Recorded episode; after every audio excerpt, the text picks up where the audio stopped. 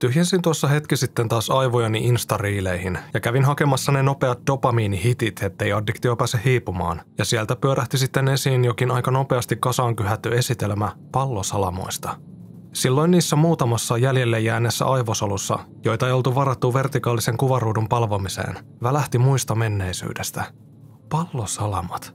Miten multa on päässyt unohtumaan yksi mun lapsuuden suurimmista peloista? Milloin mä oon edes ajatellut niitä viimeksi?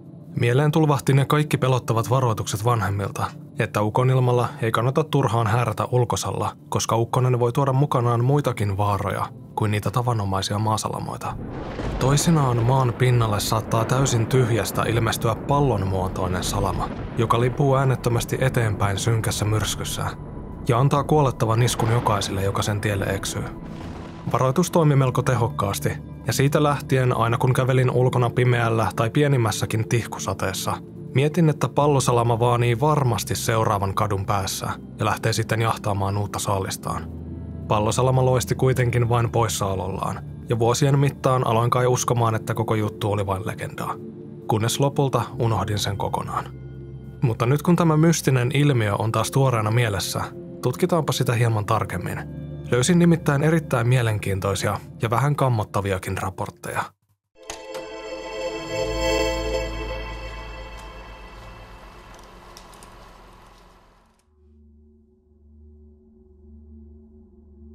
Pallosalama ei tosiaan ole vain hatusta vedetty nuotiotarina tai pelottelukeino, jolla lapset saadaan pidettyä ukkosella sisätiloissa, vaan kyseessä on yksi salaperäisimmistä luonnon ilmiöistä, joka otetaan tosissaan myös tiedepiireissä Siitäkin huolimatta, että konkreettista tutkimusmateriaalia on lähes mahdotonta saada.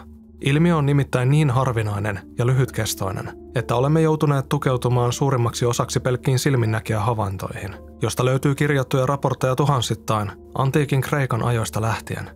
Teorioita pallosalamoiden syntymiseen löytyy monenlaisia. Syyksi on ehdotettu ukonilmalla ilmaantuvia sähkömagneettisia aaltoja, jotka harvinaisissa tapauksissa muodostaisivat pallosalamoita – Toiset arvelevat sen olevan kenties vain silkkaa ilmaa, jonka atomit ovat muuttuneet plasmaksi salaman tuottaman kuumuuden ansiosta. Teoreettinen fyysikko Andrea Aiello on ajatellut asiaa sitten ihan laatikon ulkopuolelta ja esittänyt, että pallosalamat olisivat peräisin toisesta ulottuvuudesta ja ne löytävät tiensä tänne pienten madonreikien kautta. Vuonna 2012 Kiinalaisen tutkijakolmikon on uskottu saaneen ikuistettua pallosalama spektrometrin avulla ensimmäistä kertaa ihmiskunnan historiassa. He olivat tutkimassa normaalia salamointia Kiinan syrjäisessä luoteisosassa, kun he yllättäen näkivät pallosalaman ilmestyvän salamaniskun jälkeen noin 900 metrin päässä mittalaitteesta. Tallenteessa näkyvä pallomainen hohde oli noin 5 metriä halkaiseltaan, mutta varsinainen pallo oli paljon pienempi. Scientific American-sivustolta löytyy kattava artikkeli, jossa Peter Handel St. Louisin yliopiston fysiikan ja tähtitieteen osastolta kertoo varsin yksityiskohtaisesti pallosalamoiden olemuksesta tähän asti sen tiedon perusteella. Tilastollisten tutkimusten mukaan, jotka suoritettiin 1960-luvulla, noin 5 prosenttia ihmisistä on väittänyt nähneensä pallosalaman. Prosentti on suurin piirtein samaa luokkaa niiden kanssa, jotka ovat nähneet perinteisen salamaniskun lähietäisyydeltä. Yleisimmin pallosalamaa on kuvattu valoa hohtavaksi, pallon muotoiseksi objektiksi ja keskimäärin pienen lapsenpään kokoiseksi. Havainnot sijoittuvat tavallisesti ukon ilmalle, mutta pallosalamoita on nähty myös ukkosmyrskyn jälkeen tai sitä ennen. Pallosalaman niin sanottu elinaika on keskimäärin 25 sekuntia. Mutta mitä tulee pallosalaman kokoon ja elinaikaan, löytyy joukosta myös paljon poikkeuksia. Ilmiöllä on monesti myös useampi kuin yksi silminnäkijä – Useimmat tiedot perustuvat arvostetun venäläisen fysiologin Anatoli Grigorievin tutkimustuloksiin. Hän on uransa aikana analysoinut yli 10 000 pallosalamatapausta. Pallosalama liikkuu yleensä sivuttain maan suuntaisesti, mutta ilmestyessään se voi laskeutua alas pilvien lomasta tai materialisoitua täysin tyhjästä. Se voi ilmestyä ulko- tai sisätiloihin tai kulkeutua talon sisään avonaisen tai suljetun ikkunan kautta, ohuen ei-metallisen seinän läpi tai sitten, kuten yhdessä tulevassa raportissa huomataan, esimerkiksi savupiipun kautta. Pallosalamoiden vaarallisuudesta löytyy vaihtelevia raportteja. Joskus niistä ei ole aiheutunut minkäänlaista vaaraa, joskus ne ovat antaneet silminnäkijälle pienen tällin poksahtaessaan olemattomiin. Ja pahimmissa tapauksissa ihmisten on väitetty menettäneen henkensä kontaktitilanteessa. En tiedä teistä, mutta tuo suljettujen ikkunoiden ja seinien läpi kulkeminen kuulostaa kyllä erittäin ikävältä ominaisuudelta. Ei olisi mukavaa herätä keskellä yötä aavemaiseen hohteeseen huoneessa, jonka pitäisi olla pimeä, tai pelata korttia kesämökin kodikkaassa tunnelmassa, kun ulkona on synkkä ukonilma, ja katsella sitten, kun puisen ulkooven läpi valuu hiljalleen sisään hehkuva sähköpallo, tai mikä se sitten onkaan. Mutta piilotetaan tämä pelko alitajuntaan ja siirrytään seuraavaksi siihen jännittävään osuuteen. Itävaltalainen Salzburgin yliopistossa työskentelevä Alexander Keul kirjoitti vuonna 1999 artikkelin kahdesta poikkeuksellisesta pallosalamatapauksesta. Molemmat olivat tapahtuneet Ala-Itävallan pohjoisosassa, ja havainnoista oli kirjoitettu suoraan Alexanderille. Ensimmäisessä tapauksessa 85-vuotias rouva oli nähnyt jotain hyvin epätavallista. Mainittakoon, että kyseisen eläkeläisen näkökyky oli vielä hyvässä kunnossa. Asia tarkistettiin silmälääkärin toimesta. Hän oli puuhailut puutarhavajassa omia juttujaan, kun paikalle oli vyörynyt lyhytkestoinen ja voimakas ukkosmyrsky. Sitten hän kuuli omituista ja äänekästä kohinaa, siirsi katsensa ääntä kohden ja haukkoi henkeään. Omenapuun yläpuolelle leijaili kirkkaasti hohtava, kuorma-auton renkaan kokoinen valokehä. Kehästä oli roikkunut lukematon määrä pienempiä kipinöiviä kappaleita. Uskomaton näytös kesti rouvan mukaan kokonaiset kymmenen minuuttia. Valokehä hiipui hiljalleen näkyvistä, ja kun siitä oli jäljellä noin puolet, loppuosa katosi kokonaan yhdessä hetkessä. Omenapuu ei kärsinyt tapauksesta minkäänlaisia vahinkoja, mutta ukkosmyrsky vaurioitti lähialueen sähkölaitteita ja puhelinverkkoa. Rouvan mukaan useampi ihminen oli nähnyt valokehän ajelehtivan paikalle. Pallosalamoiden on yleensä uskottu kestävän vain hyvin lyhyitä hetkiä, joka tekisi tästä tapauksesta hyvin poikkeuksellisen. Kumpa kamerat olisivat olleet yleisimpiä värkkejä tuohon aikaan. Artikkelin seuraava juttu kertoo Viennan tutkijaopiskelijan Oliver Strummerin dokumentoimasta pallosalamatapauksesta, joka sijoittuu 1980-luvun loppupuolelle ja jonka pääsilmin näkijä oli tuolloin 38-vuotias maanviljelijä Alois Forer – Alexander ja Oliver menivät tapaamaan miestä hänen kotinsa ja pyysivät häntä kertomaan tarinan kokonaisuudessaan.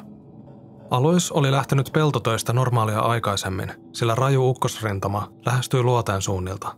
Hänen isänsä ajoi traktoria ja hän itse roikkui kyydissä traktorin ulkopuolella, puisella alustalla seisoen. Kotimatkalla Alois oli huomannut pallon, joka tippui taivaalta. Hänen mukaansa objekti oli noin 20 senttimetriä halkaiseltaan ja hohti erittäin kirkasta, valkoista valoa. Pallo tippui korkeuksista pystysuorassa, äänettömästi ja pyörimättä, ja aloisin kuvailun mukaan kuin lasten ilmapallo. Valopallo tippui vain parinkymmenen metrin päähän traktorista, ja kun se osui maahan, se välähti vieläkin kirkkaammaksi ja räjähti voimakkaan ja erittäin korkean äänen saattelemana. Alois oli varma, ettei se ollut mikään tavallinen ukkonen. Hänet valtasi paniikki ja patisti isänsä ajamaan pois paikalta niin nopeasti kuin dieseltraktorilla pääsee. Aloisin hiukset olivat nousseet ilman sähköisyydestä pystyyn, ja kehon läpi virtasi epämiellyttävää kihelmöintiä. Hän uskoi, että jos seuraava osuisi heihin, siinä voisi käydä erittäin huonosti. He olivat myöhemmin palanneet takaisin tuohon paikkaan, mihin kirkas valopallo oli tippunut, ja löysivät ympyrän muotoisen maatilkun, jossa ohra oli palannut harmaaksi tuhkaksi. Alue oli noin kuusi metriä halkaiseltaan. Lähitienoon sähkölaitteet ja puhelinverkot selviytyivät vaurioitta. Valopallon voimakas ja kimeä paukahdus oli kuulemma kantautunut läheiseen majatalon asti. Alkuperäisestä artikkelista löytyy paljon kattavammin tietoa näistä kahdesta tapauksesta. Yritän muistaa laittaa linkin videon alle. Mutta tutustutaan nyt seuraavaksi hieman varhaisempiin raportteihin historiassa, joissa kaikki eivät selvinneet pallosalamasta hengissä,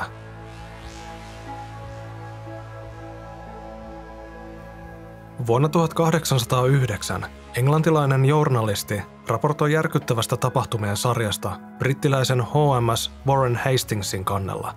Merellä riehui ukkosmyrsky ja taivaalle oli ilmestynyt selittämätön objekti, jota miehistö kuvaili tulipalloksi. Tuo pallo oli laskeutunut aluksen kannelle, iskenyt yhden miehistön jäsenistä kuoliaaksi ja sytyttänyt päämaston tuleen. Sitten taivaalle oli ilmestynyt toinen tulipallo, ja se suuntasi yhtä lailla kohti alusta – Yksi matruuseista oli lähtenyt hakemaan ruumiin suojaan ja sai silloin iskun toisesta pallosta, joka töytäisi hänet taaksepäin ja antoi vähäisiä palovammoja. Raportin mukaan toista tulipalloa seurasi vielä kolmas, joka osui vielä yhteen epäonnekkaaseen merimieheen ja vei tältä hengen. Kirjailija ja runoilija sekä satunnaisen okkultismin nautiskelija Alester Crowley oli myös väittänyt kohdanneensa pallosalaman, mitä hän itse nimitti pallomaiseksi sähköksi. Se tapahtui vuonna 1916, kun hän oli vetäytynyt ukonilmaa suojaan pieneen järvenrantamökkinsä New Hampshireissa. Hän oli istunut nojatuolissaan ja nauttinut takkatulen rätinästä, kun täydeksi hämmästyksekseen oli yhtäkkiä huomannut noin 20 senttimetrin kokoisen silmiä häikäisevän pallon sähköistä tulta noin 15 senttimetrin päässä hänen oikeasta polvestaan. Pallo oli pysynyt paikoillaan ja kadonnut sitten, aivan yhtä yllättävästi ja terävästi paukahtaen. Hän oli tuntenut kevyen iskun oikean kätensä keskiosassa, joka oli ollut palloa lähimpänä. 1800-luvulla ranskalainen tiedekirjoittaja Wilfrid de Fonville perehtyi pallosalamoihin kirjassaan Ukkosta ja salamointia, jossa kertoi raportoituja tapauksia löytyneen tuolloin noin 150 kappaletta. Hän mainitsee siinä mielenkiintoisen sattumuksen vuodelta 1845.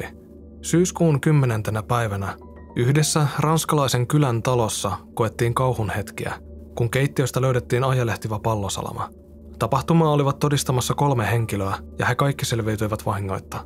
He katselivat, kuinka pallosalama lipui hiljalleen ilmassa keittiön läpi ja jatkoi aavemaista matkaansa ulos talosta, ilmeisesti seinän tai ikkunan läpi. Pallosalama oli päätynyt talon viereeseen talliin, jossa valitettavasti majaili myös utelias sika.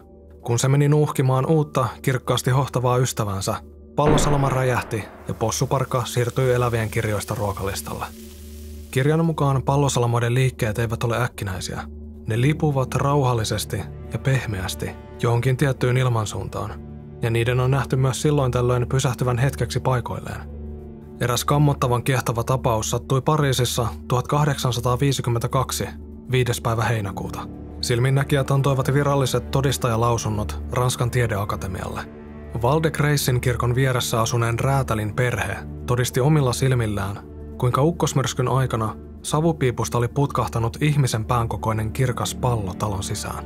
Pallo oli leijunut ympäri tupaa hetken ajan, päätynyt sitten takaisin tulisijaan ja ylös savupiippuun, jossa se oli räjähtänyt niin, että piipun yläosa oli mennyt rikki. Koitapa selittää tuo vakuutusyhtiölle. Noin, olkaapa hyvä vain. Siinä taas uusi asia, mitä kuumotella aikansa kuluksi. Ootko sä itse päässyt todistamaan tätä harvinaista ilmiötä, tai tunnetko jonkun, joka näin väittää? Mulla itselläni ei ole ainakaan mitään varsinaista hinkua päästä tutustumaan siihen yhtään tämän lähemmin. Kiitos katsomisesta ja kuuntelemisesta. Kiitos jäsenille kanavan tukemisesta. Ihmetellään taas ensi videossa. Tämä oli Kasvoton podcast. Kiitos kun hyppäsit kyytiin ja roikuit mukana loppuun asti. Ihmetellään taas ensi jaksossa.